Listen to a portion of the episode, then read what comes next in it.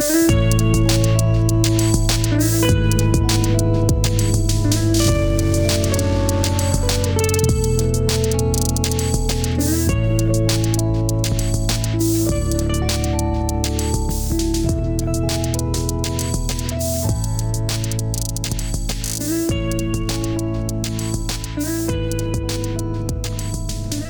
vi?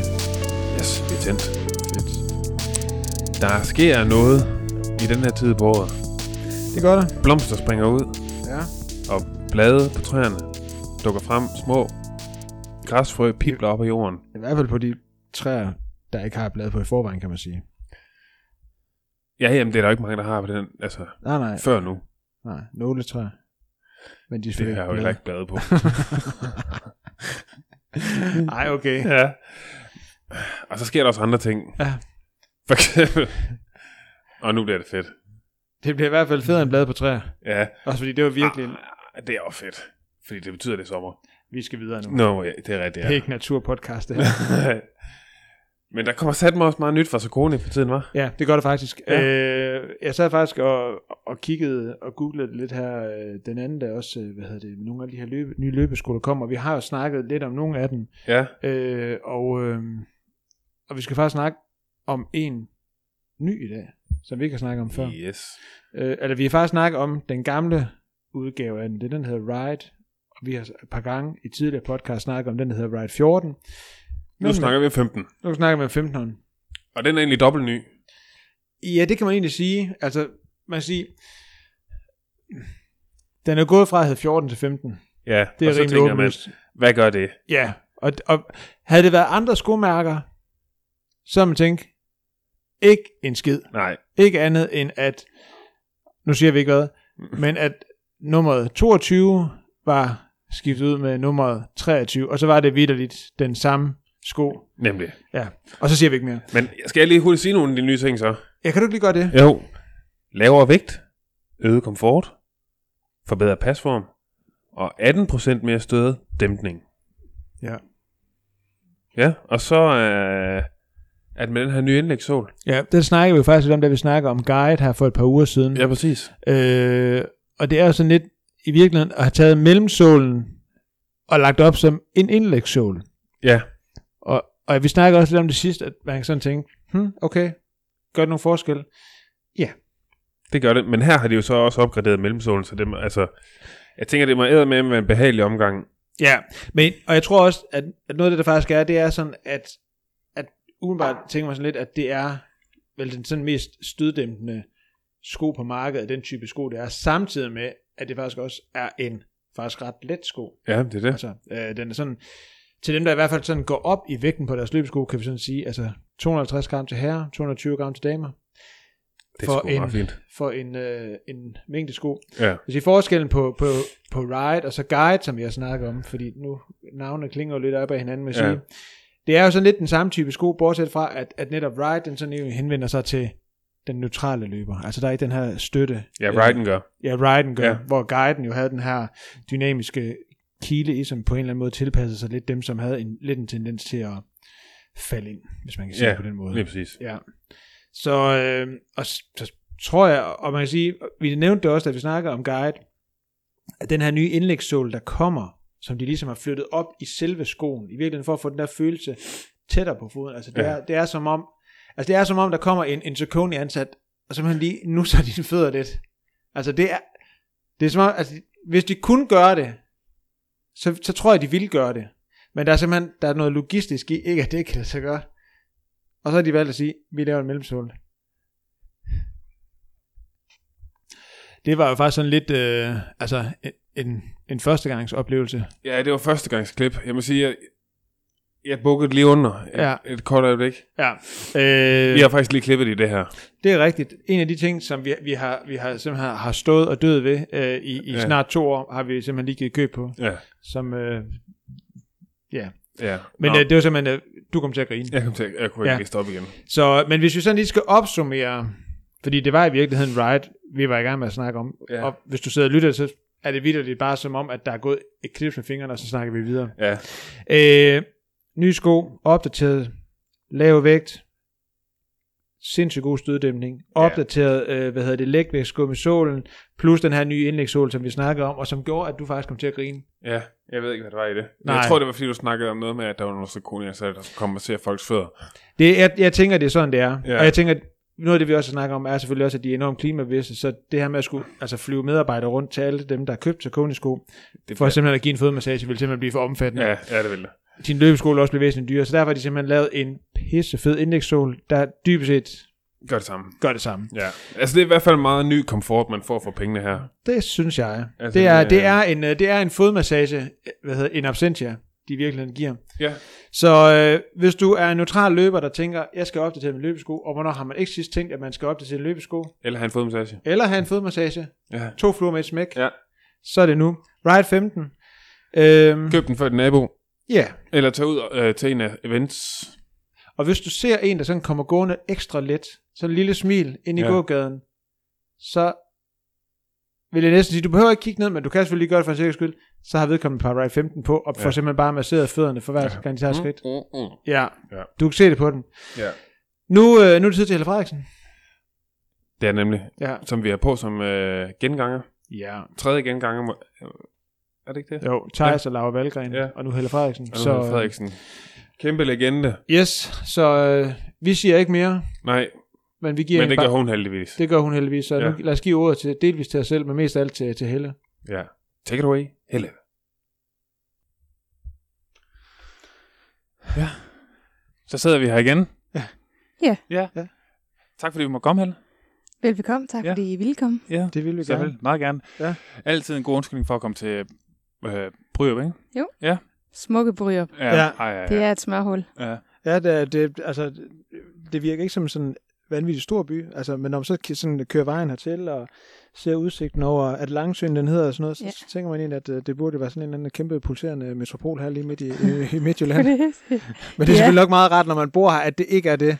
Ja, altså jeg synes, det er en hyggelig øh, lille by, men altså en, en by, der er i vækst. Ja. Øh, og en by med, med masser af børnefamilier, og øh, en skole, der fungerer, og daginstitutioner, og alle de der ting der, og tæt på.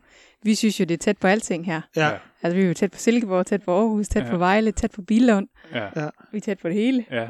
så længe du har en bil. ja. Du, du er lidt øh, vent på bussen, det ved jeg ikke lige, hvor tit den kommer. Nej, nej, nej. Det er ikke så tit, de tager den. Og, så- og du tænker, nu bliver det også snart øh, aktuelt med, med daginstitutioner. Det er og jo sådan Noget. Ja, Det er jo det, så det er et, øh, det er et, øh, vi er i hvert fald glade for at være her. Ja. Meget. det jeg forstå. Ja, jamen, vi bliver også øh, vi er positivt overrasket igen.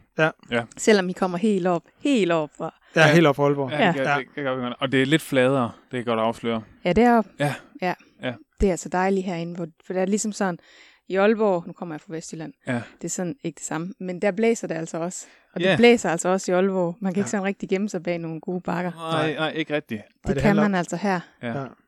Altså, når du løber i Aalborg, så er det der med lige at kigge på vejrudsigten og så finde ud af, hvilken rute man skal lave for at få med, når man løber ned langs fjorden. Ja. Præcis. Ja. Når man man skal løbe, løbe de rigtige intervaller Ja, ja, i lige den rigtige vind. Ja, Ja. ja. og løbe og tænke, kæft, jeg er egentlig i god form, og så ellers bare ignorere det, fordi man har mega meget med. Lige meget. Ja. ja.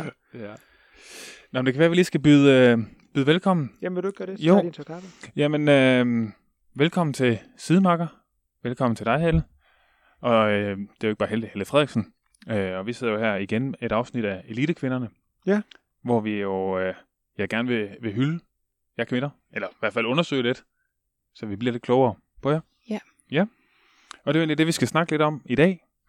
Øh, og, øh, Og det kan være, at vi skal sige, inden vi Nå går ja, i gang, øh, hvad Ja. hedder det, at øh, du er faktisk med igen. Ja.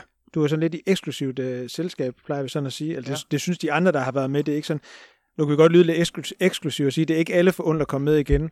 Men øh, så, så vi udgav faktisk et, øh, et afsnit med dig øh, sidste sommer, hvor vi snakkede om hele din øh, karriere og sådan noget. Så hvis ja. nu man sådan undervejs så jeg tænker, at den kan man også godt høre noget mere om, Ja, så ligger den inde på alle podcast-apps. Så Ja. der kan man gå ind og, og, og lige at høre lige præcis, ja. fortælle om øh, det, vi faktisk selv synes blev et ret godt afsnit. Ja, det og det det var ikke vores skyld, tænker jeg. Nej, det var...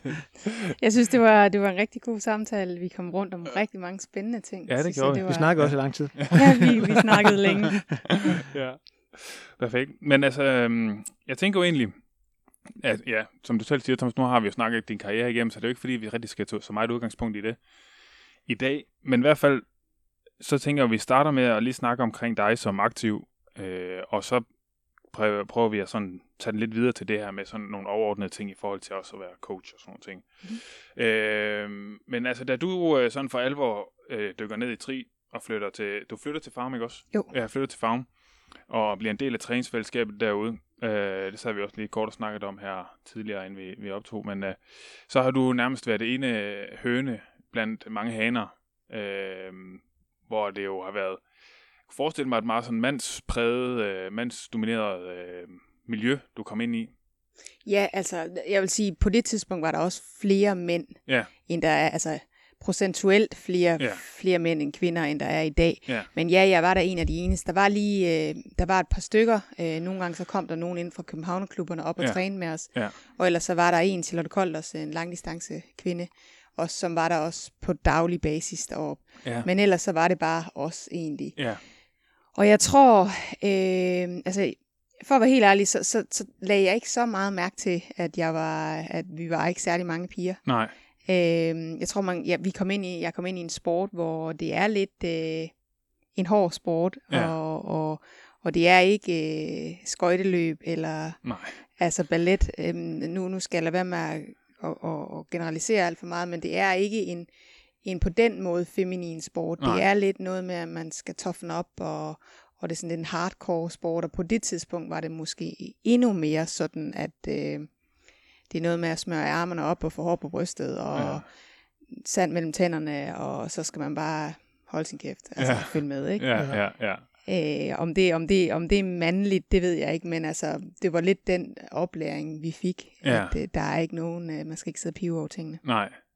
Nej, jeg kan godt forestille mig altså også nu, det har jo så været, ja, Rasmus Henning har været der, Torbjørn Sindballe og, hvad hedder han, Jens Tofdække, og En stopfart kom der også, ja. hvad med Peter Sangvang, nu han var... Nej, han var lige lidt før mig. Ja, okay. Han var noget at stoppe. Ja, Jimmy Jonsen, Og og, så lidt senere kom Rasmus Petreus også. Ja, ja. Øhm, ja så med Kryer, der, øh, der svinger pisken, som jo heller ikke er kendt for at hverken lægge fingre imellem, eller øh, at være sådan... øh, Altså, jeg er sikker på, at han er en, en, rigtig, en god mand, men, men han er også en hård mand. han er en fantastisk mand, men, ja. øh, men der skulle i hvert fald arbejdes for Ja, tingene. ja, ja. Selvfølgelig er han også følsom og har empati, men, men det var hårdt Ja, ja. arbejde, og han ja. ja. har en tysker mentalitet. Ja, Og det er, øh, der er ordning mod sein, men Ja. ja. også, at, øh, at øh, ting kommer ikke faldende fra, fra himlen af, altså der skal arbejdes hårdt for, for at nå noget. ja, Og, og det, var den, altså, det var den mentalitet, vi havde Ja. øh, 100% derovre. Ja. Da du... Nå, det kan du... Ja, men det er fordi, jeg så tænker, så det der med sådan at komme ind i et, et træningsfællesskab, som i høj grad var mandsdomineret, var ikke noget, du sådan egentlig sådan tillagde nogen betydning, eller fordi det i virkeligheden måske var lidt det, der var præmisserne eller forudsætningerne for at dyrke triathlon på det tidspunkt, altså Ja, jeg at tror- det ikke var, at der, der, du siger selv, at der, der, der potentielt, ikke- eller procentuelt ikke var så mange kvinder i sporten, som der som måske er i dag, altså Ja, og så tror jeg også, at øh, altså, jeg havde jo også ret hurtigt nået et niveau, øh, hvor det, det var de færreste kvinder mm. i Danmark, som kunne følge med mig. Ja. Så hvis jeg ville udvikle mig, og jeg ville blive bedre, og jeg ville blive presset i træning, jamen så var det mænd, jeg skulle træne med. Øh, ikke nødvendigvis professionelle mænd, også age group mænd, altså Mm. motionistmænd, hvor tit er det faktisk en god kombi, at de bedre age group mænd og så professionelle kvinder eller elite kvinder passer faktisk rigtig godt sammen i, i niveau. Ja. Øh, så jeg har faktisk øh, altid, næsten altid søgt mænd, mm. øh, ikke fordi det har været svært i forhold til at finde en, en man kunne træne sammen med, men, men det er tit der, jeg har følt, at, øh, at så blev jeg udviklet mest Mm. øh, og opnå mit potentiale, så det ikke var mig, der altid skulle ligge i front og trække læsset. Ja, Øhm, så, så jeg har virkelig, øhm, jeg har kunne bruge mændene rigtig godt, altså i positiv forstand, Ja. at, at det har rykket mig meget. Og så er der også en eller anden, synes jeg, en fantastisk dynamik, man kan have mellem mænd og kvinder Ja. i en træningssituation, Ja. Øh, som, som kan være rigtig sund. ja, ja. Men da du, fordi du var jo også, du svømmede jo også rigtig meget før, øh, før du begyndte på tri. Øhm, og jeg ved ikke, altså selvfølgelig så der, sker der jo også nok et eller andet i forhold til, øh, hvad for en aldersgruppe man lige er i, i forhold til svømning, og der bliver jo nok sorteret mere og mere ud. Men jeg ved heller ikke, har du været vant til der, til slut i din tid som svømmer, var det også mere, øh, altså mere bare kun øh, drenge, mænd du så svømte med der, eller, eller? Nej, det, der var der mere Ja, øh, okay. Ja, mænd og kvinder, altså piger og drenge, var Ja. vi jo på det tidspunkt. Ja, Og der synes jeg også, at sporten er virkelig sådan rimelig sådan 50-50, ja, altså lige mange, der gør. Øh, ja, Og det kommer også an på, hvilken stilart man svømmede, og hvordan det lige passede ind. Ja. Ja. Selvfølgelig svømmede jeg også sammen med drengene, men, men du er jo til træning, og så er der jo 20 til træning ikke Ja. på samme tid, ikke? Ja. og man ligger og svømmer pas efter, hvordan det lige passer med niveau. Ja.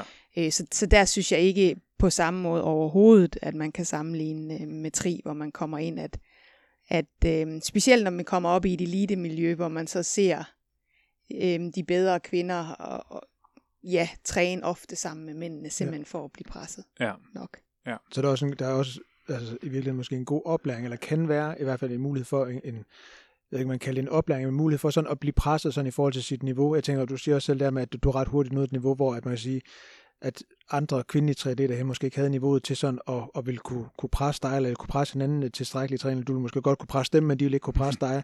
Så der også var altså fordelen ved at kunne træne med mænd, at, at der kunne simpelthen blive muligheden for at træne med nogen, der var på dit niveau i virkeligheden. Jeg er bedre end mig, Mm. Og ja, så, så jeg kunne blive bedre, ja. så jeg kunne blive presset Ja. hele tiden også. Øh, selvfølgelig var det dejligt, når der kom nogle af pigerne inden for Københavnerklubberne op til, til Farum, fordi at, at det er uhyggeligt med en, en, en mindre hård cykeltur, hvor vi også skal snakke lidt men Ja. om noget andet noget. Ja. Ikke at, øh, at det er jo nogle andre sakke, man får sammen med pigerne Ja, end, ja. ja. end drengene. Ja.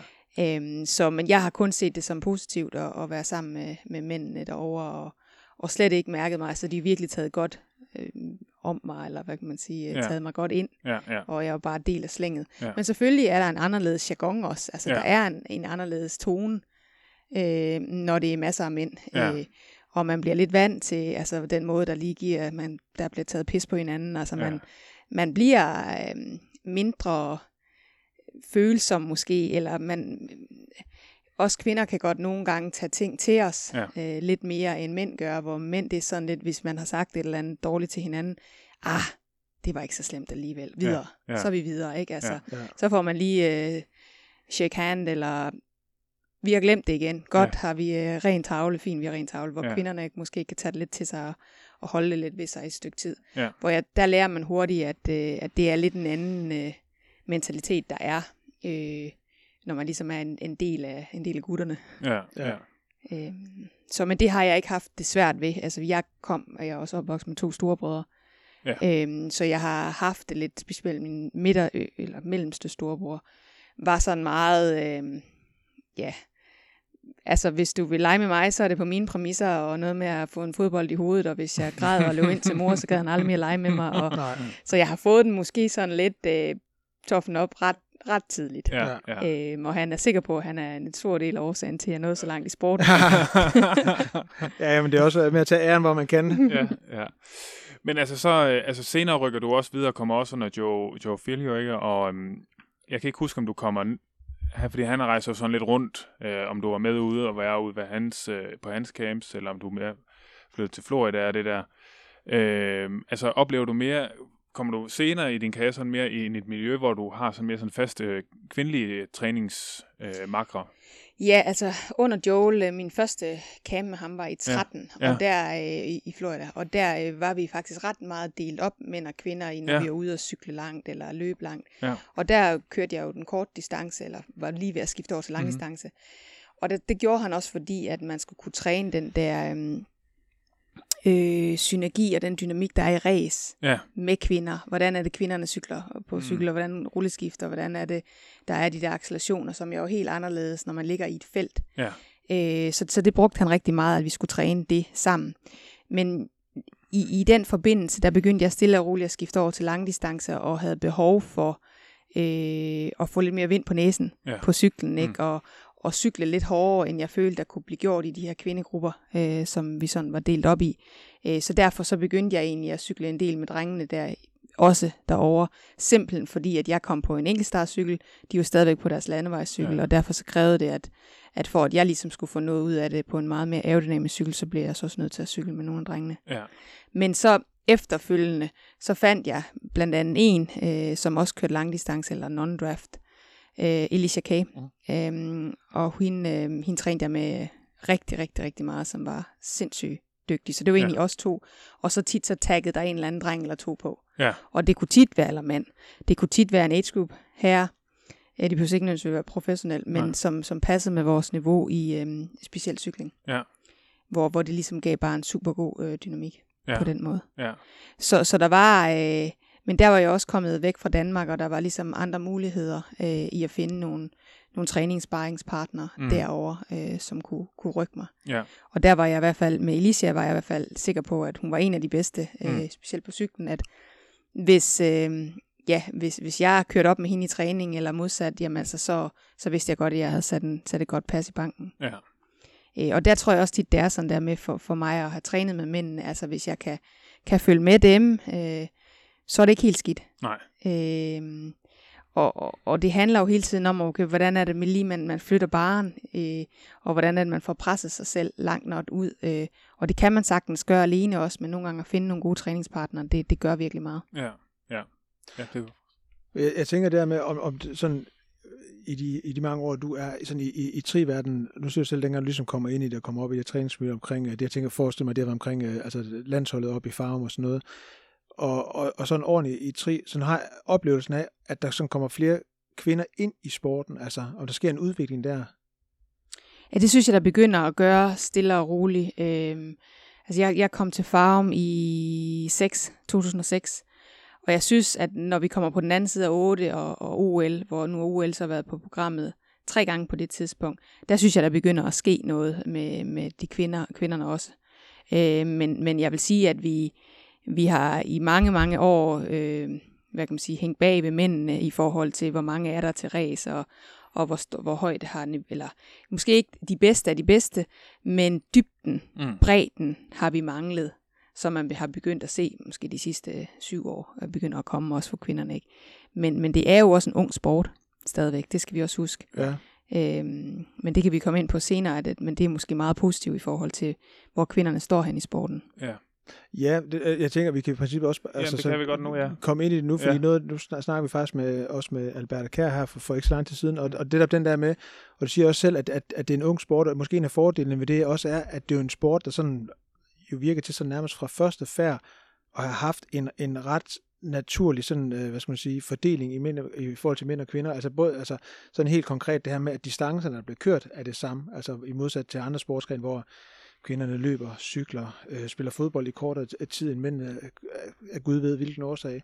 Øh, lige fordeling af, præmiepenge og sådan noget. Altså det her med, at, at jeg, jeg, ja, det virkelig måske spørgsmål om, om det er sådan en, en naturlig øh, eller logisk forklaring på, at, øh, at også at sporten er ung. Altså at der ikke er en masse traditioner om, der går mange årtier Jeg tilbage. tror, jeg tror, det betyder rigtig meget, at det er en ung sport, at man, det, den kom jo, øh, vi havde det første, var det i 78, øh, så det er jo 40, 43 år, 44 år. Ja. Så det er jo en ung sport i forhold til nogle af de der legendariske sportsgrene, hvor som stadigvæk holder fast i, i ja, øh, kønsmønster i, i, i høj grad stadigvæk, desværre. Mm. Men jeg tror også, det er derfor, det er super, super svært at ændre det. Ja. Hvor vi startede ud, selvfølgelig igen var der langt flere mænd, end der var kvinder, fordi det var jo en eller anden ekstrem sport jo nærmest, mm. dengang den kom ind, ikke? At det var jo måske lidt vanvittigt for kvinder at gøre sådan nogle ting, men hurtigt fandt man ud af, at det kan kvinder lige så godt som mænd Ja. klare. Men det der med, at vi har, har samme præmiepenge og samme distancer og samme vilkår, øhm, det gør også, at man, man føler sig utrolig ligeværdig øhm, i, i sporten, i triathlon. Så også derfor, at, at jeg har jo ikke oplevet på samme måde, som jeg ser forskellige kolleger i andre sportsgrene, eller om det er kolleger eller ej, men cykling for, mm. for, for, for eksempel, hvor jeg kan blive helt ked af det på kvindernes vegne, ikke? Ja. Ja. Hvordan at sponsorerne øh, bliver nødt til at sige, altså vi matcher præmiepengene til, hvad, hvad mændene får, altså fordi det er jo en det er jo næsten helt til grin, Ja. deres præmiepenge i forhold til mændene. Ja. Øh, og, og det håber jeg virkelig, der kommer til at ske noget i fremtiden, fordi de arbejder også, mildest talt røven ud af bukserne. Ja. Det, altså, Ja, det, de arbejder også rigtig, rigtig, rigtig hårdt, og, og hvis man vil nå til, til verdens niveau, jamen så kan du ikke have et job ved siden af, så skal du have gode sponsorer, altså så kræver det virkelig, virkelig meget, hvis vi bare tager cykling. Mm.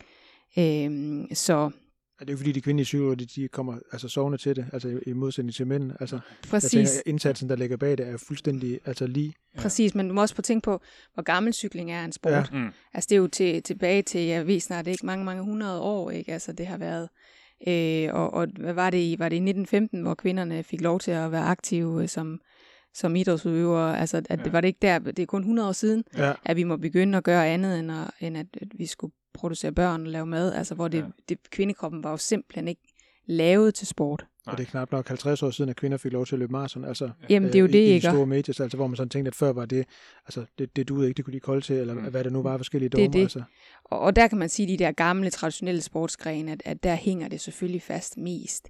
Hvor, hvor, hvor det har været en, måske rigtig dejligt at være en del af, af triathlon, hvor der har simpelthen ikke været den der tradition. Så vi bare er blevet, altså i, i kortdistance triathlon er, er man jo, har vi starter mænd og kvinder for sig selv, måske nogle gange måske to forskellige dage også, så man får fuldstændig same playing field, altså der er fuldstændig samme vilkår. Øh, og det begynder man også at se mere og mere nu på, på langdistance triathlon, hvor de starter simpelthen for skudt, så at mændenes race ikke kan forstyrre kvindernes race. Mm. Øh, så der er virkelig fokus på, at, at, at kvinderne skal have lige så færre race, som mændene får. Ja, men jeg sidder også og tænker der med, at, at det virker også til at være en af de sportsgrene, fordi noget af det, vi også har- snakket om tidligere, har også været det her med, at en sportsgren jo også, i forhold til sådan at, at, at profilere sig sådan til, til omverdenen, en del af det også består i at have nogle, nogle profiler. Og jeg tænker, hvis nu, at, at vi gik ned ad gaden her i Brød, og sådan spurgte øh, de unge mennesker, vi mødte, sådan, øh, hvem der var verdens bedste fodboldspiller, så tænker jeg, at langt de fleste sikkert vil sige en Messi eller en Ronaldo. Der er sikkert ikke ret mange, der vil sige Pernille Harder. Altså, Ja. selvom hun faktisk også er verdens bedste- fodboldspiller. Altså, øh, og hvor det også virker til, at der er nogle profiler, kvindelige profiler, der er langt mere synlige i triathlonsporten, end der er i måske også mere traditionelle sportsgrene. Eksemplet med fodboldkurs har været i virkeligheden, nu snakker vi om, om, om landevejscykling, altså at øh, Helt sikkert. Og der, der synes jeg i, i, øhm, i, i triathlon, altså om det er en, en Jan Frodeno eller Daniela Ryf, altså hvis de kom til, til et race, så vil de få lige stor opmærksomhed, altså fordi de er to kæmpe legender og Mm. så mange, mange gange verdensmestre. Øhm, at, at, at der vil de blive behandlet ens. Altså så handler det jo selvfølgelig igen om, okay, hvad team har de, der kommer med, som også hjælper medieteam. Og, mm. Men altså, hvis man siger de to, altså, der er jo stor forskel på Ronaldo og Pernille Harder. Ja. Øh, i hvert hvor i opfattelsen af den. altså, I opfattelse, men også i deres, i deres løn. Ja, Altså, øh, og, og der vil jeg sige, i, i triathlonsporten, altså på de, de bedste af de bedste, så er der heller ikke, altså, ikke særlig stor forskel på lønnen. Nej. Altså gennem sponsorer og så selvfølgelig præmiepenge. Ikke? Øh, at, at, at, at de kvindelige top triatleter er faktisk også store og velprofilerede navne Ja. øh, derude. Ja. Øhm, og jeg synes også, altså medieeksponeringen, der er nogle gange lidt kritik i forhold til, at mænd får mere øh, i forhold til, end kvinderne gør til race. Mm. Øh, men jeg tror ikke nødvendigvis altid, det er bevidst. Det handler nogle gange om ressourcer i forhold til, hvor mange motorcykler er der ude på Ja. ruten til, hvor- hvordan kan vi filme, og hvad kan vi lige gøre. Ja. Så, så jeg tror virkelig, der er, der er lige så stor interesse for at profilere kvinderne, som der er for mænd. Og det er jo en kæmpe start. Ja, Ja. helt vildt. Der er også det der, når man bare kigger på, jeg ved godt, Jan Frodeno, han er måske også, han er sådan lidt, altså han er jo sådan helt ekstraordinær, ja. Ja. stort navn, Ja, han er. det er det. Men altså, ellers så kan man sige, altså både Ryf og også sådan en som Lucy Charles, Ja. altså de er jo nærmest større profiler end der, deres øh, modstykke i, på mandesiden. Absolut. Altså, det er også bare, hvis man kigger på altså, sociale medier, og sådan, altså, de har jo en endnu større Ja. øh, øh, flade der, ikke? Ja, og det er jo det, altså, det, er jo det de sociale medier også kan mm. i dag, ikke? Ja. Altså, som en positiv ting, at, at, at de kan også rykke nogle ting og skabe noget profilering og eksponering, Ja. som vi ikke kunne for 10 år siden, Ja. altså hvor der ikke rigtig var noget. Altså Ja. i dag er det jo en kæmpe del af at være professionel, Ja. at du også har en social medieflade, og du er en form for influencer Ja. øh, derinde, og du eksponerer dine sponsorer, men du eksponerer også dit eget brand. Ja, ja.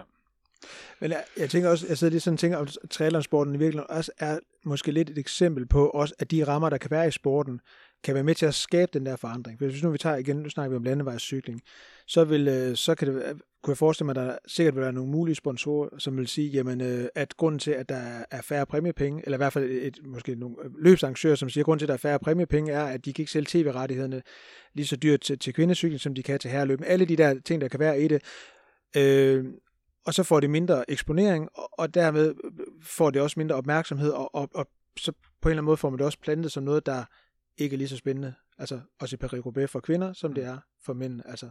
Og bare Helt tanken om, at de først for, altså virkelig alt, helt for nylig er begyndt at køre Paris-Roubaix for kvinder, fordi man sådan havde en eller anden tanke om, at de åbenbart ikke kunne køre på brosten eller sådan noget, men også at sporten sådan som helhed faktisk også kan være med til at skabe den der øh, forandring ved, at nu har det jo ikke engang været en forandring i triathlonsporten, ved ligesom at, at sætte nogle rammer, hvor man som den mest naturlige del, altså har den her ligestilling i, imellem mænd og kvinder, altså at så følger resten på en eller anden måde med, altså Det er der ingen tvivl om. Altså, vi skal have forudsætninger for at kan komme ud over, ud over øh, kanten.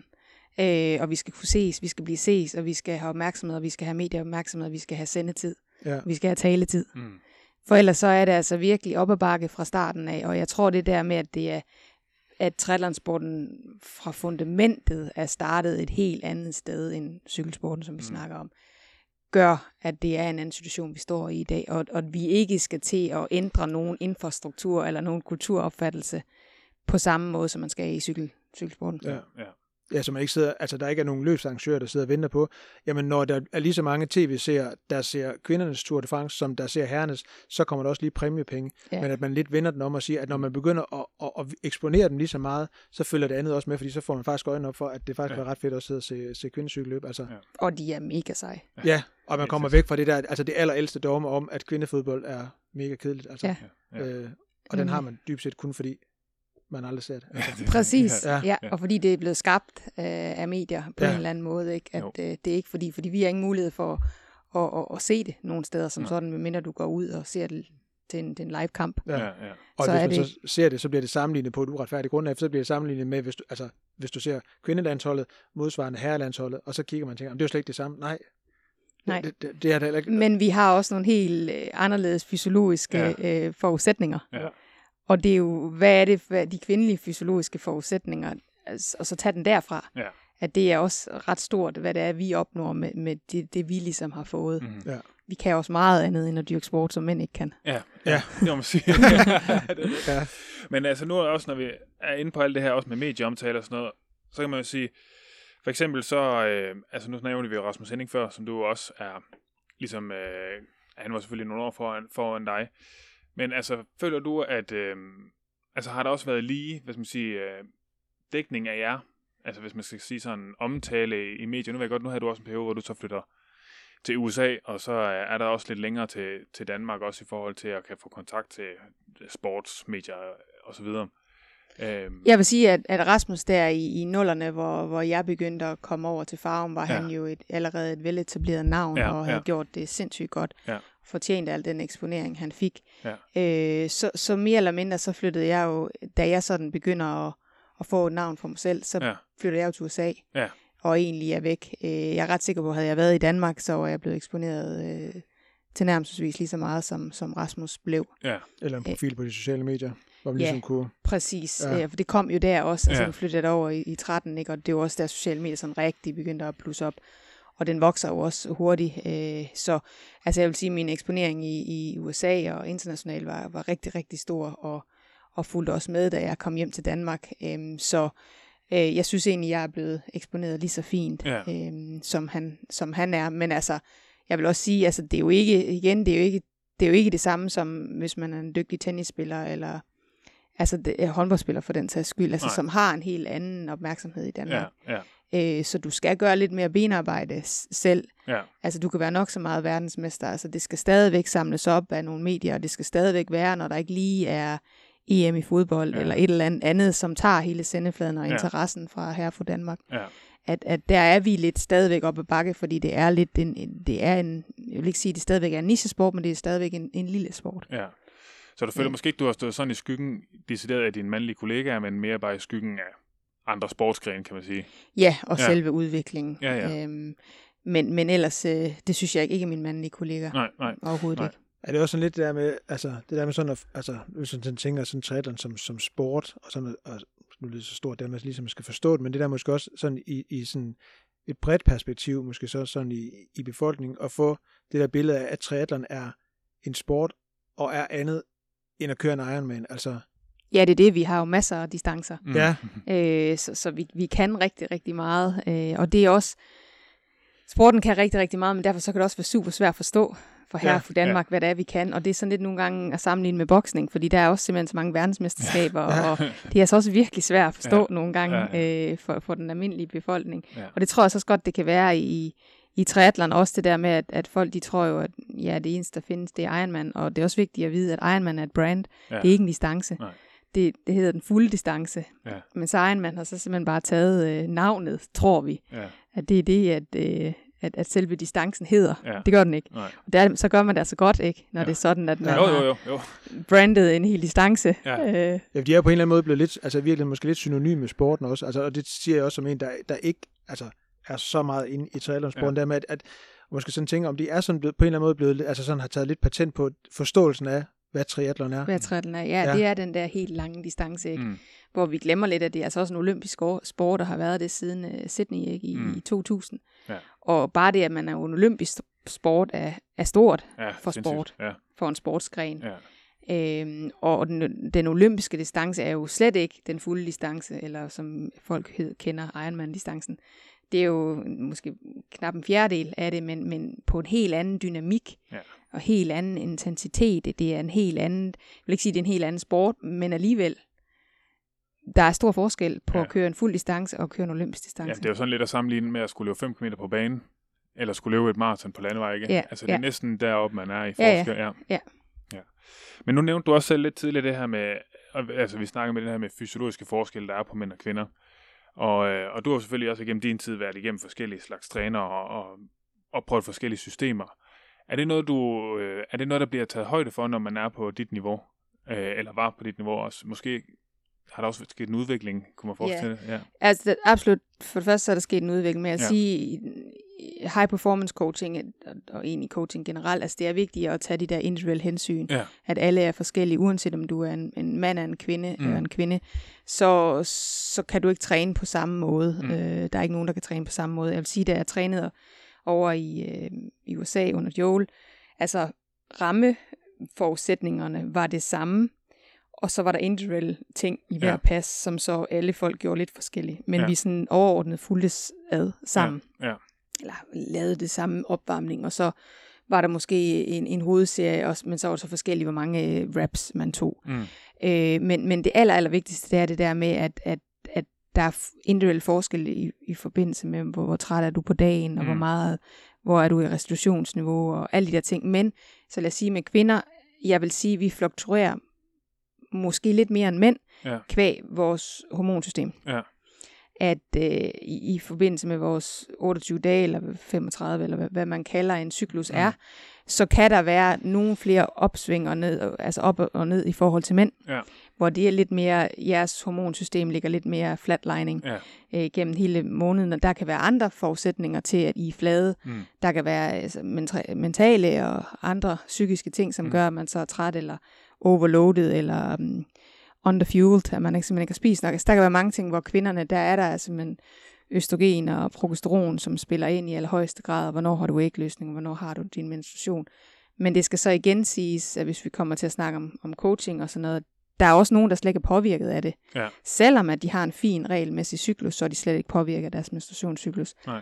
Men jeg vil sige, hvis du træner kvindelige atleter, så skal du være opmærksom på, at der kan være de der udsving i løbet af måneden, og der kan være nogle dage, hun simpelthen bare er flad.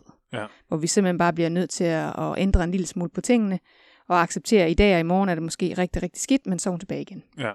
Og så bliver det så lige at justere lidt, hvor det, det gør man nok i højere grad ved kvinder, eller skal være, bør være opmærksom på det ved kvinder end ved mænd.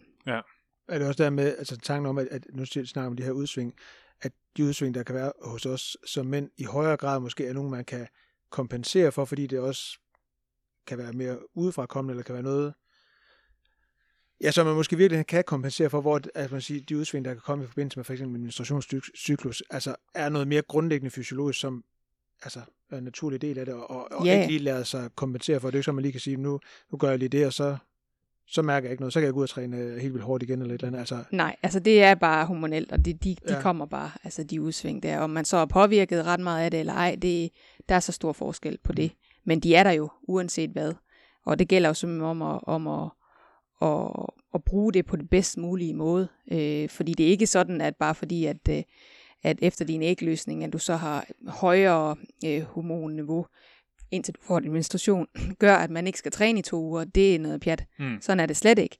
Men der er bare nogle ting, man bør tage højde for. Og som sagt, nogen mærker det ikke, og nogen er det måske bare dagen inden de får deres menstruation, har de, er de trætte. Mm. Måske er det på dagen, de får det. Måske er det ved ægløsning. Altså det er det, der er, så man kan ikke generalisere og sige, at, at der skal de ikke træne ret hårdt, og der skal de træne hårdt. Øh, men, men som coach og som atlet skal man være opmærksom på, hvis din atlet som coach er åben for at fortælle, okay, det her det er min cyklus, sådan og sådan ligger det normalvis, og jeg skal nok informere, at man så er, god til at, at justere og være opmærksom på, at det er bare helt normalt. Ja. I morgen har du det fint igen. Ja. Ja. ja. det er måske også noget fint i det der med at bare i talesætte det der med, Ja. at det, det er ikke fordi, du måske er ved at blive syg, eller et eller andet skidt nødvendigvis. Det er bare, ligesom det var samtidig sidste måned. Men præcis, og, Ja. og når det er sådan, vi, vi har jo den, øh, vi har vari- variation i vores kropstemperatur efter vores hormon, Mhm. mm-hmm. øh, hormonproduktion som Ja. kvinder. Det har mænd jo heller ikke. Nej. I har ikke nogen variation i jeres Nej. Kropstemperatur. Og når man stiger i kropstemperatur, så restituerer man heller ikke lige så godt. Nej. Så der er lige nogle ting, man lige skal tweak en lille smule, og det sker gerne i anden halvdel af din cyklus, at ja. du har en lille smule højere kropstemperatur. Ja. Og det skal du måske bare lige ja, justere for, men også tage højde for, at du sveder en lille smule mere, at du mister lidt flere salte. Ja, Bare være, ta- være opmærksom på de ting der, og justere for det, og så kan du stadigvæk træne. ja, ja. ja. Men det er jo også nogle erfaringer, man gør så løbende, forestiller jeg mig, undervejs i sådan et, øh, altså, elitetræning. Altså, Det er nogle erfaringer også, og i dag heldigvis, eller heldigvis, vi har mange måder, vi kan måle ting og sager på Mm. i dag. Altså, der er jo alle mulige gadgets, uh, Aura Ring, som kan måle alle mulige udsving i mm. kropstemperatur, eller Ja.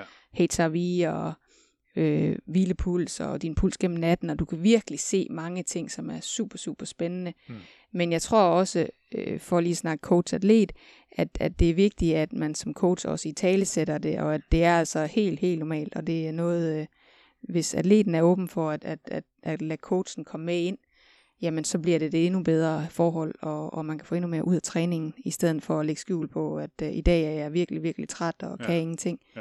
Men hvorfor er du det? Er det fordi, vi trænede rigtig hårdt i går, eller er det fordi, at, at du snart får din menstruation? ja. Ja. jeg vil så Ja. tænke, og nu er det ikke sådan for at, at foregribe det lidt, men, men nu nævner du også netop selv som, altså, som coach, fordi du faktisk også laver træning til folk nu, og jeg tænker ja. der med, om, om der sådan er nogle af de erfaringer, du har gjort undervejs, for eksempel i forhold til det her med sådan at, at tilpasse træning i forhold til sådan en, altså en, kvindelig, øh, en kvindelig cyklus. Nogle af de erfaringer, som du også trækker på i forhold til så skal sidde og vejlede kvinder i dag og lave træning øh, i forhold til den relation, øh, hvor man, altså en træner-atlet-situation, eller relation. Ja, så jeg trækker helt sikkert på erfaringer, men trækker også på, på, på ny forskning, og trækker også på, på erfaring og observationer, jeg gør med de kvindelige atleter, jeg har haft gennem årene, og jeg har stadigvæk. Hvad er det, der sker? Øh, og spørge ind og, og, og justere ting. Men også, at jeg læser rigtig meget forskning inden for det, og synes, at, at det er utrolig spændende.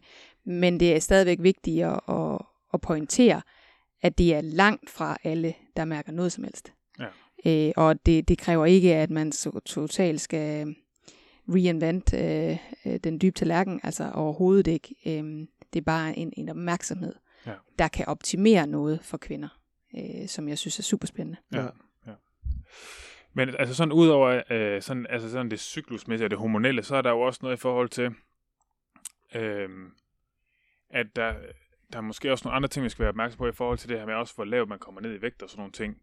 Øh, fordi øh, man kan sige, altså også når man, nu har man siddet der, der har lige været pris Nice, og man har siddet og set nogle af de her gutter, der ligger og kører dernede, hvor man er jo, der er jo ikke meget på de der øh, drenge, de er jo virkelig pillet. Øh, og, og der er jo et eller andet med i forhold til, hvor langt kan man holde til at komme ned, og hvor lang tid kan man holde til at være dernede. Øh, vi havde for eksempel snak, da vi havde øh, Maja Allen på, Ja. øh, hvor hun var sådan meget strategisk omkring øh, det der med vægt. Hun brugte det som sådan et redskab i forhold til op til større mesterskaber, så øh, så, så, så hun for at få, få smidt sådan, øh, ja, overflødig kilde kan man nok ikke kalde det, men i hvert fald for, så for at komme ned i, i race-vægt.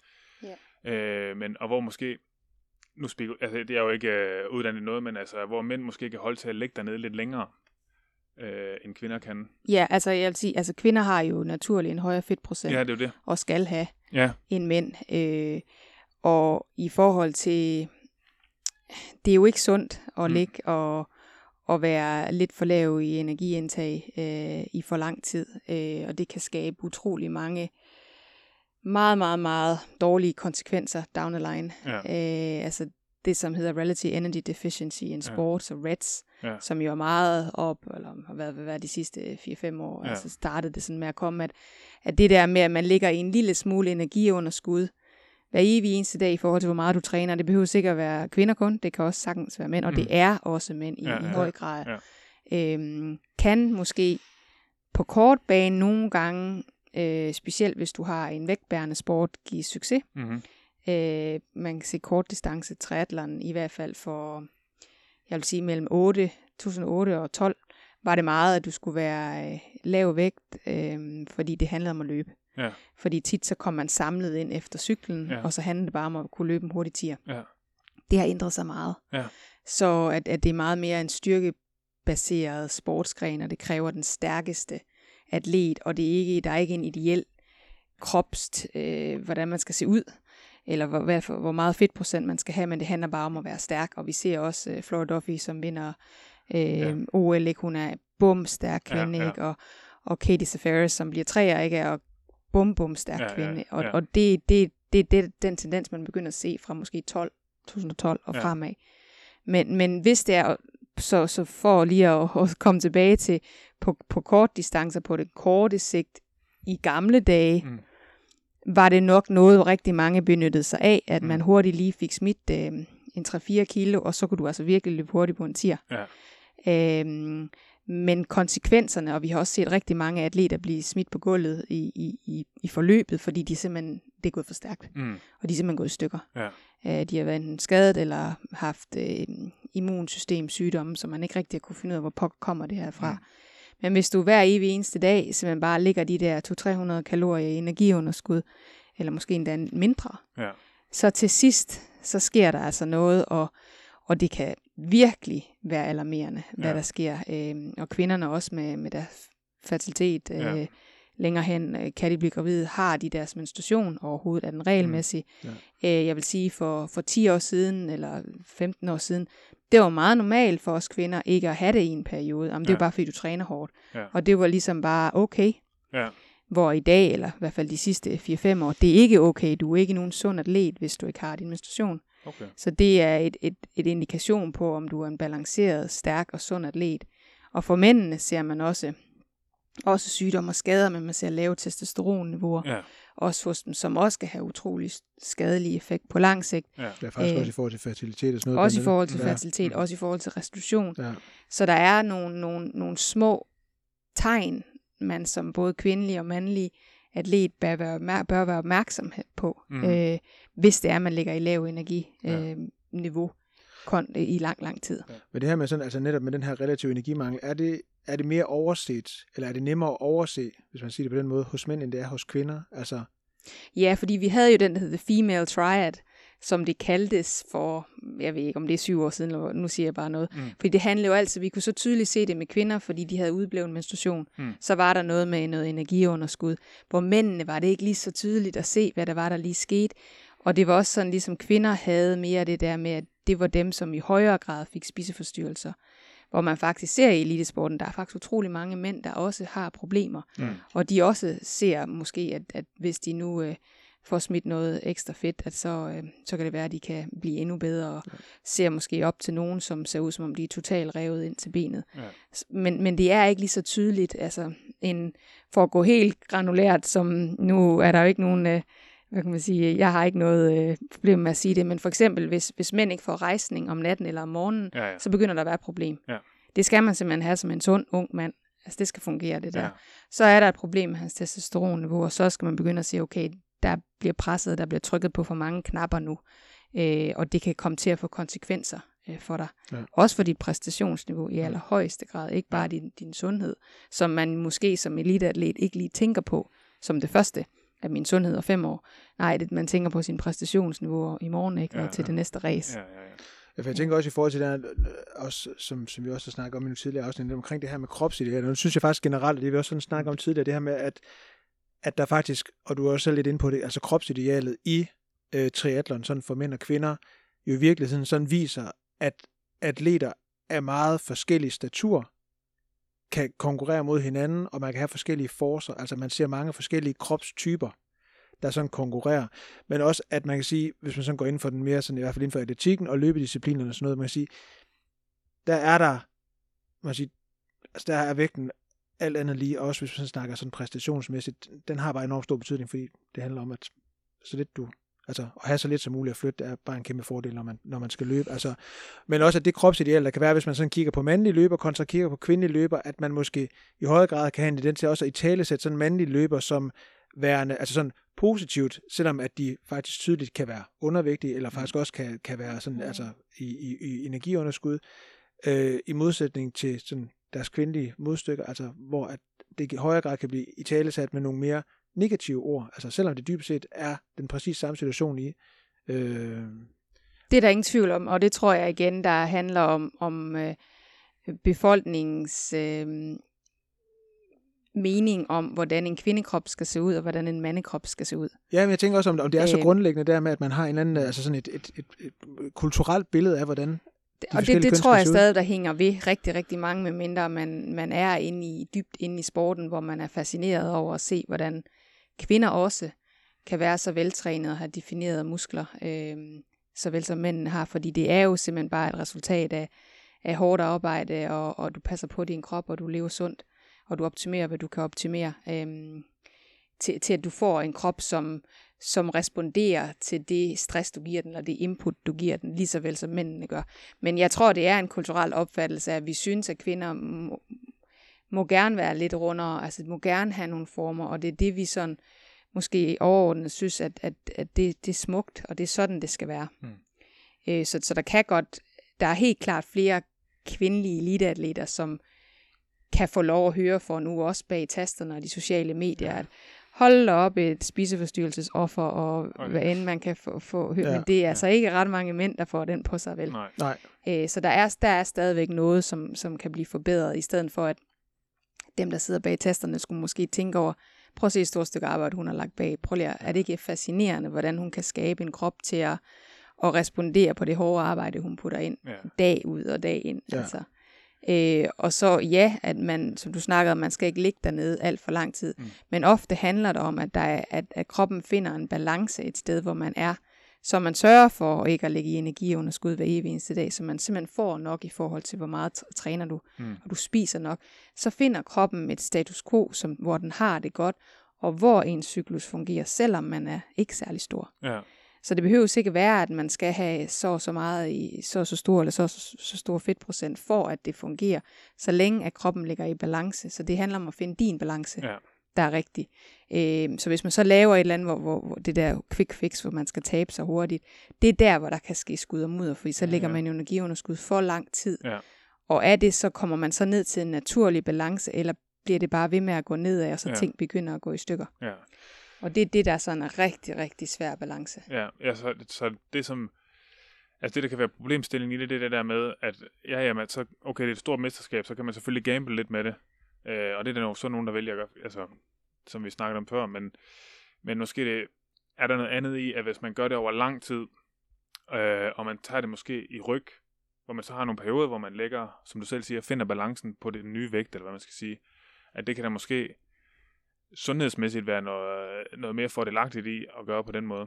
Ja, helt, helt sikkert, men det skal Mm. også siges med triathlon, altså, det er jo også en balancegang. Det er måske meget godt at, at ikke veje så meget, når du løber, eller Ja. ikke have så meget ekstra fedt, Ja. men du skal også kunne svømme og cykle. Ja, ja, ja. Og du har ikke nogen buoyancy, hvis du er alt for tynd, og du er bare sådan en uh, bag of bones, Nej. nærmest ikke. Og du har heller ikke noget styrke ud på cyklen, hvis det er, at du revet så meget ned til benet, at, at din muskelmasse også begynder at blive mindre. Ja.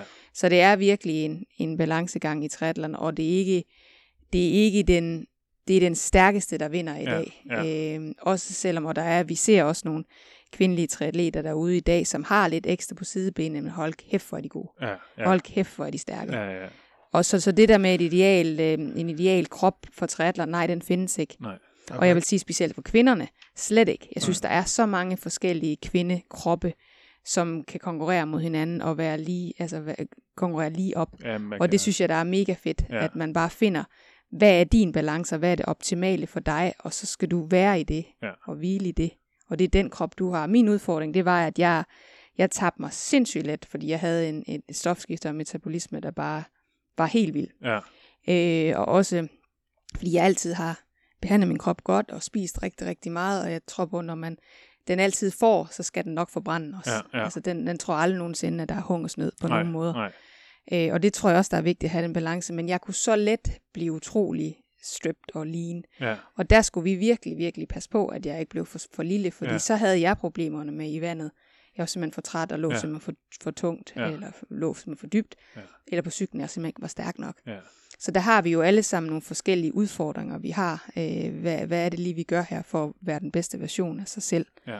Øh, så det ikke, handler ikke bare om, at det, man gerne vil være lille, det handler også bare om, at man ikke vil blive for lille. Ja, ja klart. Men det giver jo også mulighed for dem, der, der, der kigger på sporten, og måske også i særdeleshed sådan, altså tænker jeg sådan unge mennesker, der sådan måske er på vej ind i sporten, mulighed for at spejle sig i en række forskellige, uanset om det så er mænd eller kvinder, en række forskellige atleter.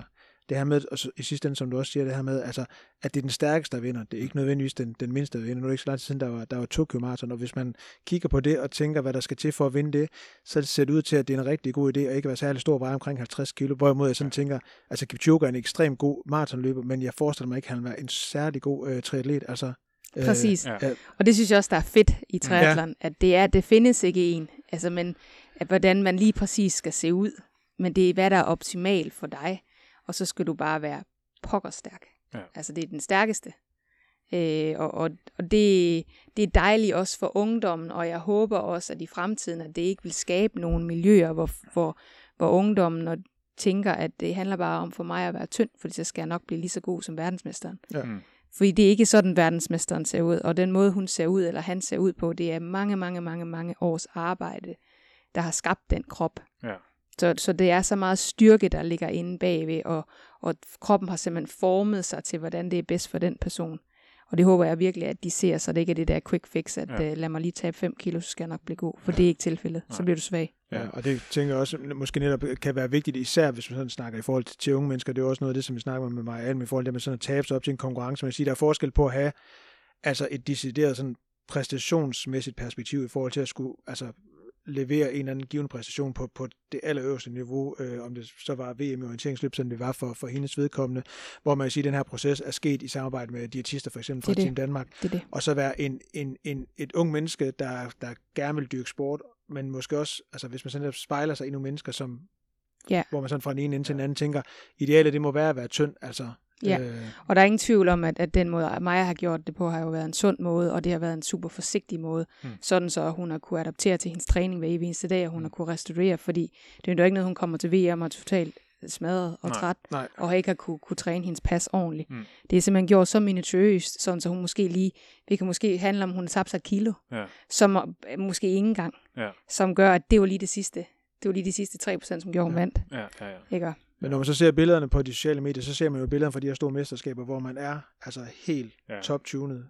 Øh, og så ser man jo ikke nødvendigvis, at når konkurrencen er slut, så kommer der måske en, en, en off-season periode eller et andet, hvor man så måske tager et par kilo på igen, fordi Ja. det faktisk er det sundeste at gøre. Altså, Ja, og specielt igennem, altså gennem vinteren og off-season er det super godt lige at have lidt ekstra på sidebenene, Ja. fordi at, altså får du også noget mere styrke. Mm. Øh, måske kan du opbygge en større muskelmasse, men også bare det, man har lidt mere pondus at træne med. Mm. Det er meget godt igennem en periode også, hvor det er koldt, og hvor dit immunforsvar måske i endnu højere grad kan være udfordret.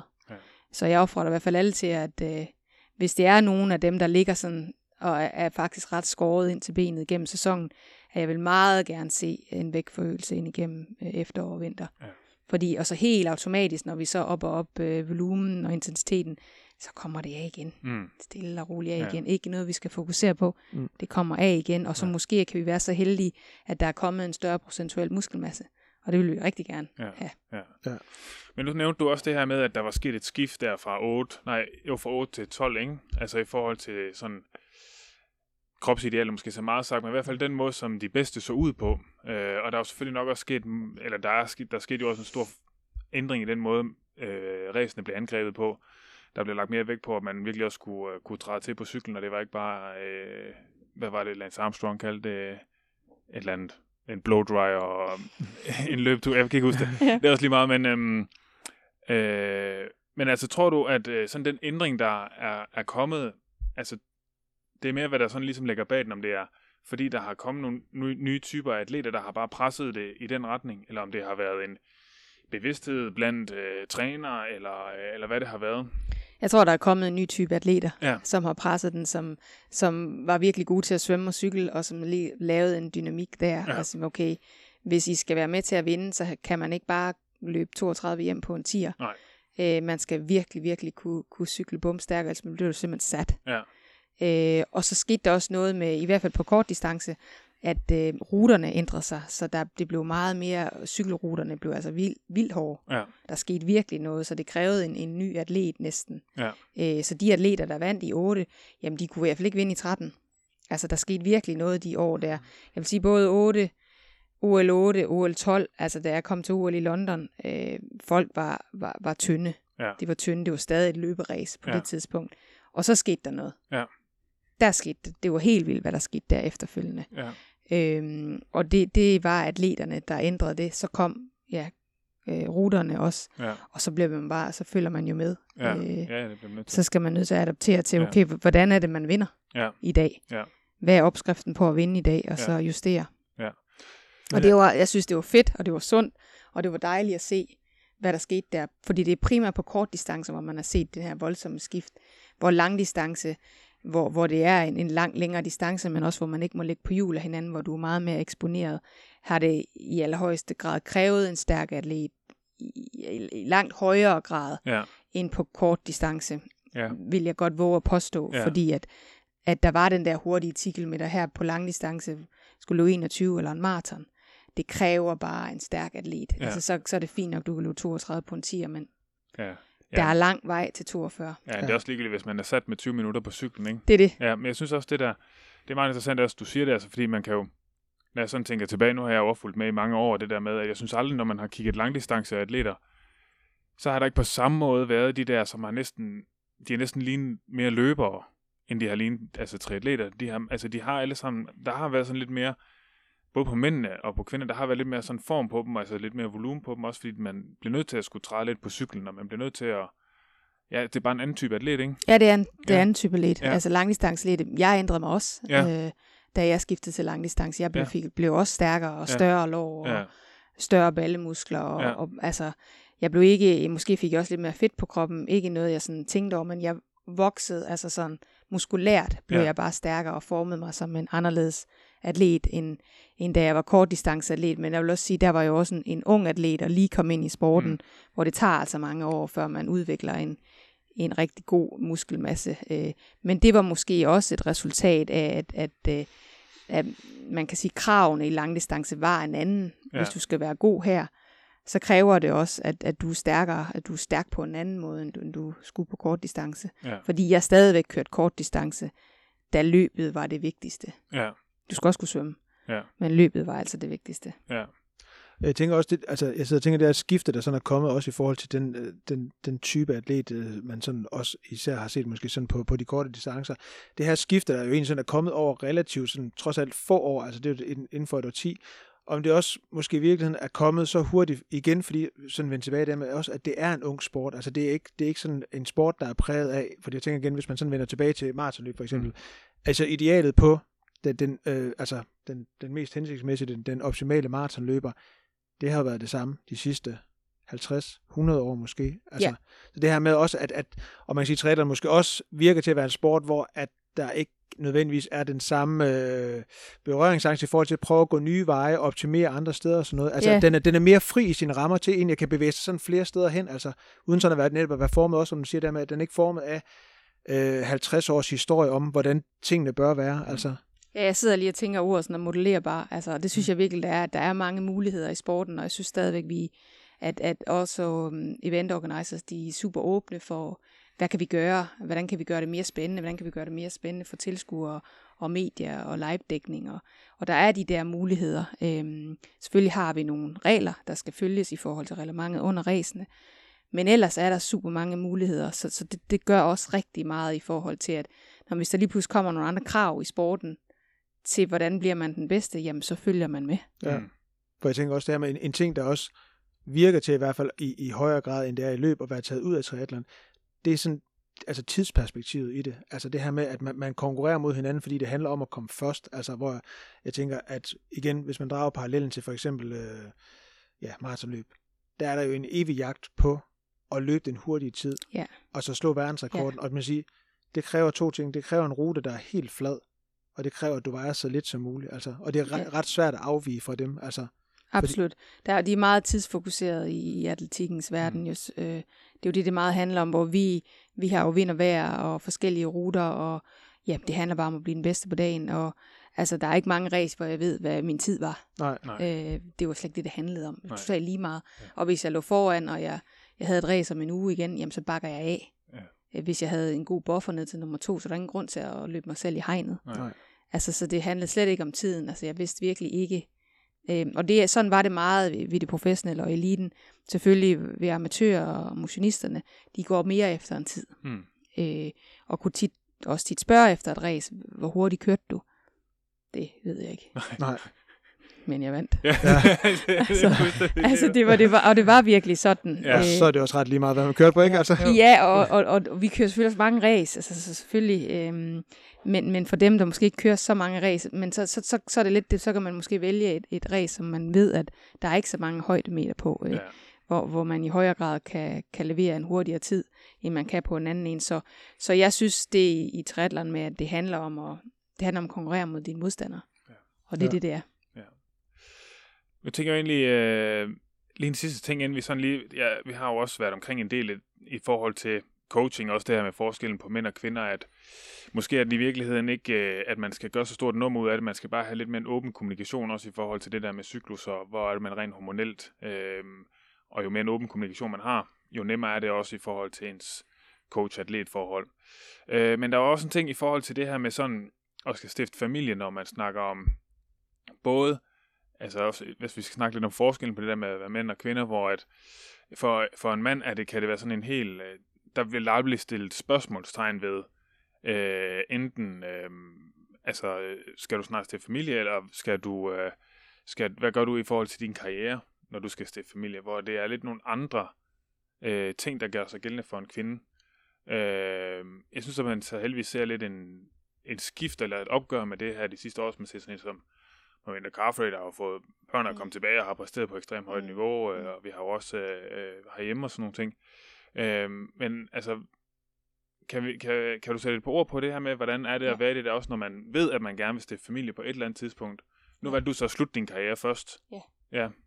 Ja, altså, der er også igen kommet en ændring. Altså, Ja. ja. jeg vil sige, øh, hvis vi taler for triathlon-verden, Ja. ja. øh, så synes jeg, at ændringen skete, da Nicolas Birk, som vandt Ja, OL-guld ja, i London, øh, kom tilbage, efter hun fik en, en søn i, i 13. Ja. Så året efter, hun har faktisk tre børn nu, Ja. og er 39 ikke, og vinder stadigvæk mange store Ja. race, helt vanvittigt. Ja. Øhm, hun viste ligesom vejen, at hun er kommet tilbage stærkere, end hun var før. Mm.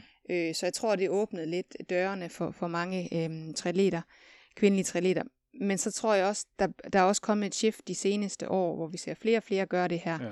Øh, for barn at komme tilbage. Det er, at, at man ser sponsorer er simpelthen begyndt at give øh, maternal leave, så Ja. stadigvæk øh, du får dine penge, Ja.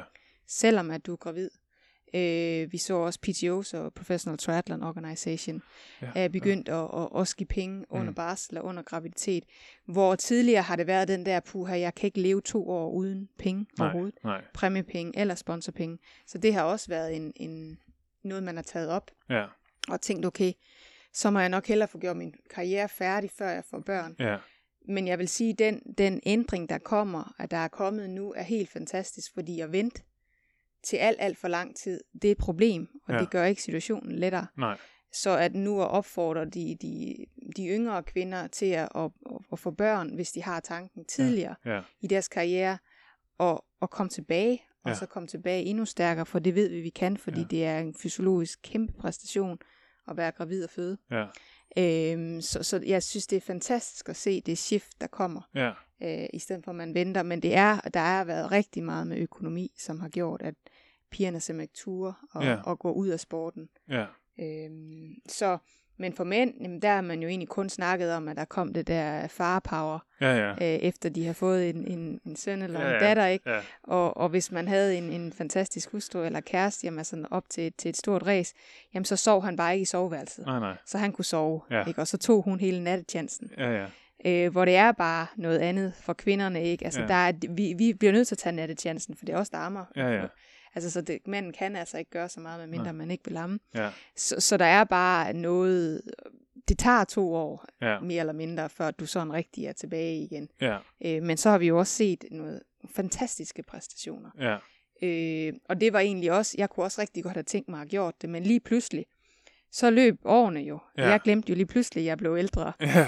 Altså, det er jo, når man er, når man konkurrerer sammen med nogen, der er 15 år yngre Ja. end en selv, ikke, og omgås med mange, der er yngre end en selv, så, så glemmer man lidt, at øh, man også selv bliver ældre, og så lige pludselig så er det sådan, at okay, hvis jeg både skal blive gravid og komme tilbage igen, så, så bliver, når jeg altså blive gammel, inden jeg kommer tilbage igen, ja, så ja. vi kan ikke det hele her. Nej, nej. Og så gav det en helt naturlig beslutning, at, øh, at jeg var færdig med sporten. Ja, ja. Men hvis muligheden altså, havde været der, altså tænker du så, at det var noget, du ville have grebet, da du var øh, tidligere i din karriere, altså havde taget den her pause på to år, fået stiftet din familie, og så kunne komme tilbage igen? Det ville jeg gerne have gjort. Ja. Det ville jeg rigtig gerne have gjort, men, men den var ikke, den muligheden var der ikke. Nej. Og så skyder jeg den sådan lidt i baggrunden, og så tænker jeg, at jeg har ikke plads til at få børn nu, Nej. fordi at det vil, jeg ved ikke, om jeg kunne komme tilbage, og det vil muligvis ødelægge min karriere, fordi ja. hvis jeg skulle have to år uden løn, hvordan Ja, ja, ja. ja. pokker gør vi det? Ja, hvordan skal man komme i gang bagefter, når Ja. man starter for, med en For scratch, på no- uden cykel, uden Ja. noget som Ja. helst, så skal, skal, skal starte forfra. Så, Ja. så derfor så, så skød jeg det ud og sagde, okay, jeg, jeg må færdiggøre det, jeg har gang i, Ja, og så øh, på, på det bedste niveau, og så, og så prøve på at få børn bagefter. ja, Hvilket jeg ikke vil sige er den bedste beslutning. nej. Men jeg tænker måske også i forhold til det her med, hvis vi igen snakker de kvinder, der sådan er i sporten nu, og er på vej, i- måske til det, er på vej ind i sporten, det der med, at, at det ikke nødvendigvis handler om, at man nu skal gøre det, mens man er aktiv, men man i hvert fald kan kigge ind i en sport, hvor man kan tænke, at uanset om jeg har lyst til at få børn, imens jeg er aktiv og komme tilbage, eller vente til jeg afslutter min karriere, så har jeg faktisk Mm. altså, mulighed for at træffe begge valg. Altså, Ja. i stedet for hvis man går 10 eller 15 eller 20 år tilbage, at det at blive mor i en eller anden udstrækning var, var ens med, at så sluttede Så ens slut. karriere. Ja. Både fordi, at man måske sådan tænkte, jeg kan ikke komme tilbage, men måske også, igen, nu har vi også snakket lidt om det her med en forestilling om, eller en kulturel forestilling om, hvad man bør som kvinde. Altså, det her med sådan at, at prioritere et, en elitekarriere, samtidig med, at man pludselig er blevet mor. Altså, Ja, og jeg ved, der var mange kvinder, som de var bange for at sige noget til deres sponsorer, ikke? Ja. Ja. at hvis det var, at, at de prøvede på eller overvejede at blive gravid, at, at det var ikke, så ville jeg de i hvert fald ikke genforhandle en, et sponsorat med mig, hvis det er det, det jeg sidder og tænker på. Mm. Øhm, og jeg vil sige, at i triathlonsporten er det ret relevant, fordi at vi jo bliver ved op til vi er 40. Ja. At vi, vi kan blive ved, og vi kan blive ved med at være sindssygt gode mm. så langt op. Det er også derfor, at man ligesom, det er en vanvittig balancegang og beslutning, fordi at det er jo altså mellem 30 og 40, du skal, du skal til at, at komme i gang med at få børn, hvis du skal have børn. Ja. ja. Øh, så derfor så er der mange, der sidder i en kattepine, men jeg, vi, vi, der er 100% vi har set en ændring nu, og en ændring for det gode, og, for, og det kommer til at blive. Ja. Ja. Og det tror jeg måske igen også, vi er tilbage til en sportsgren, som er ung, som kan modelleres, og hvor er åben for, at øh, jamen selvfølgelig skal kvinderne have samme vilkår, selvom at de bliver gravide. Øh, og mega sejt for den sags skyld at komme tilbage og, Ja, og gøre det skide godt, og så have en lille en på armen. Ja. Altså det er da virkelig sejt. Ja. Og det er måske virkelig også det, der kan være enormt vigtigt for, altså for en sportsgren generelt. Det her med, at vi snakker tit om det her med at have nogle, nogle, nogle tydelige profiler. Også at have nogle, nogle, nogle kvindelige profiler, der faktisk viser, også apropos en, en, en Sarah Slot, som vi også har snakket med, som faktisk er gravid undervejs i sin karriere, og faktisk kommer tilbage og præsterer, altså i en suveræn Helt bedste fantastisk, resultater, Ja. på den anden side af hendes graviditet, at man ligesom også kan se, okay, det er også en mulighed, altså, og så kan man sige, det måske er vokset lidt lettere i triathlonsporten, fordi, altså igen den her snak om, at det er en ny sport, men måske også kan forhåbentlig brede sig ud til andre Ja. mere traditionelle sportsgrene. Og det man begynder også at se det i løbesporten, og jeg synes også, at, at løberne er, er begyndt at blive meget sådan øh, verbale omkring, at, øh, at, at det er ikke okay, at sponsorerne hopper fra. Ja, der er mange rigtig store amerikanske profiler, maratonløber og langdistanceløber, som virkelig, virkelig har talt rigtig med store bogstaver. Ja. Ja. Som så også har gjort, at mange af de store sponsorer har mandet sig op og sagt, ved du hvad, de tør næsten ikke. Nej, og lade være med at blive ved med at støtte kvinderne, men Nej. har også så set, at det er jo både frugt for dem alligevel. Fordi kvinderne kan, kan vi, i dag med de sociale medier, hvad vi ellers kan som influencers, så, så smart et ord, ikke? Ja. Vi kan rigtig mange andre ting, end at bare at stå på en startstreg og vinde et race. Vi kan stadigvæk give en, en virksomhed utrolig stor eksponering og Mm. mm. rigtig stor værdi. Ja. Det skal man huske, selvom at man er gravid og, og får et barn. Ja. Og man kan jo netop bare kigge til USA her, altså, hvor at deres, øh, den amerikanske maratonrekord for kvinder, som man havde tænkt skulle stå i, i mange år, som Dina Kaster havde netop blevet slået her for, jeg kan huske, om det var i starten af det her år, eller slutningen af sidste år, Ja. af, af, Kira D'Amato, som Ja. er 37 år og er mor til to, altså, som øh, kommer ja. og, og fuldstændig Jamen, det er, den. det er mega sejt. Ja, Det er så inspirerende. Altså, man bliver sådan helt, man bliver helt varm og glad indeni. ja, Hvor man bare, så kunne du bare se det, altså. ja. Ja. Så. Ja, det er fedt. Men det kan være som sådan lige en afrunding, øh, bare lige i forhold til også det her med coaching, og, og bare for at sådan, nu, du har jo egentlig sagt det, men også bare det her med, øh, med forskellen øh, for, for et program for en mand eller en kvinde? Altså, har, har, er der nogle sådan generelle guidelines, eller tænker du egentlig, at hvis man har samme træningsalder og samme, øh, nu, altså, samme niveau relativt, at man så kan ligge og lave stort set det samme, øh, med de små tweaks, der selvfølgelig er for at gøre det individuelt? Øh, jeg vil sige, at jeg oplever, at kvinder er mere følsomme over for at løbe mange dage i træk. Okay. Øh, så der, der passer jeg lidt på med, hvordan jeg lægger løb ind, hvor mænd de kan holde til det lidt mere. Jeg føler, at de kommer sig hurtigere efter en hård løbetur, end kvinderne de gør. Okay. Det stopper Øh. også på et tidspunkt, skulle jeg sige. ja, der var jo den skide alder. Men der er noget med, at man er meget trænerbar, og selvom man bliver ældre, hvis man bare træner vedholdt. ja. Det har jeg hørt. Det har jeg også læst nogle steder. øhm, så, øh, så, så, så der er noget, jeg er opmærksom på. Så er jeg også meget opmærksom på, øhm, hvad der sker. Nu snakker vi igen øh, hormoner. Mm-hmm. Men når, når kvinder går i overgangsalder eller menopause, Ja. hvor der, end, der sker et shift igen, Ja. der kræver det også en lille smule anderledes opmærksomhed i forhold til, øh, hvad det er for noget, de skal træne der, Mhm. end, end mændene kan. Øh, og der sker også i forhold til mængden af træning, øh, når man når lidt ældre op, i, også hvor mange år har du i sporten, Mhm. hvor meget har du i banken, men også med alderen, at, at restitutionstiden bliver længere, øh, men du skal heller ikke loades på samme måde. Og så skal du huske, at du skal stadigvæk have nogle øh, korte, hårde, hurtige, powerful intervaller, når du bliver ældre. Øh, fordi det er det, vi mister. Ja. Så der er nogle ting, der skal ændres, men det, det er lige så meget med alderen, som det er nødvendigvis, om du er mand eller kvinde. Ja. Og så er der så, så nogle, som jeg ser rigtig meget med, blandt specielt løb. Ja. Øhm, men i forhold til, til mængden, der kan kvinder tit, men igen individuelt, Ja. men, men generalis, generelt kan de klare lige så meget som mænd. Ja. Men det er individuelt, for der er nogle kvinder, der ikke kan, og der er nogle mænd, der ikke kan. Ja, ja, ja. ja, ja. øh, med, ja. med alting. Jo, der er nogle professionelle mænd, der træner 40 timer om ugen, og der er nogle professionelle mænd, der træner 25 timer om ugen. ja, ja. Men det er noget med at finde ud af, hvad du kan klare, ja. og, så, og, så, og så finjustere, så tweak den tid, du bruger på Ja. at træne. Men det er jo også i virkeligheden en, en ret central pointe, at det ikke handler om kønnet, men det handler om den person, der, Ja. der, der, skal, der, Ja. skal, der skal yde træning eller lave træning, altså i højere grad, end det handler om at være mand eller kvinde. Ja. Og det synes jeg, der er det smukke øh, igen ved coaching, ikke? hvordan man finder ud af, hvad den her person kan klare ved at, ved at lytte til personen og analysere træningen og, og få feedback. Øh, men så, så igen være opmærksom på, at der kan godt være øh, hormonelle forskelle, som, som vi måske skal være opmærksom på, Ja, og som vi måske kan optimere. Og, og ikke kun med træning, men måske også med kosten. Ja. Der er også noget, vi kan optimere der. ja, Ja. ja.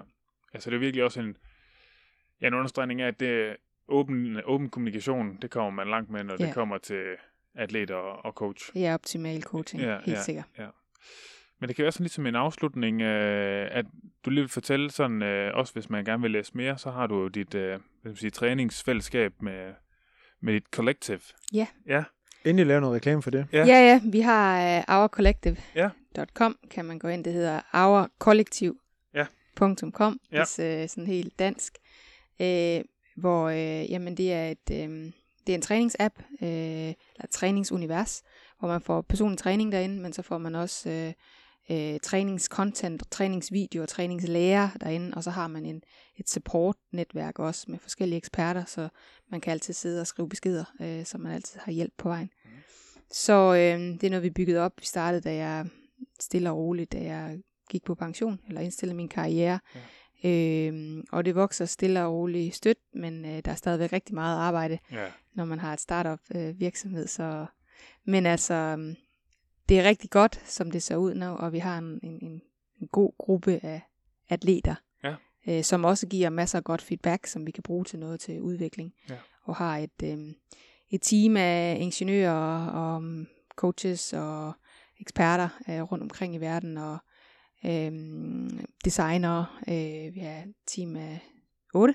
Ja, okay. Så, Shit. så det er ikke kun venner jeg længere. Nej, nej, Så nej, det- fordi der sidste år, da vi var her, der var det jo sådan virkelig ved at være der, det tog, Ja, I skulle, I skulle til at i gang. ja, nemlig. Så Ja. der, der sker meget, men altså det, det, det tager lang tid. Ja, ja. Det tager rigtig lang tid. Ja. Og så ved siden af det har jeg stadigvæk, jeg coacher mine personlige atleter også Ja. en til en, som Ja. ja.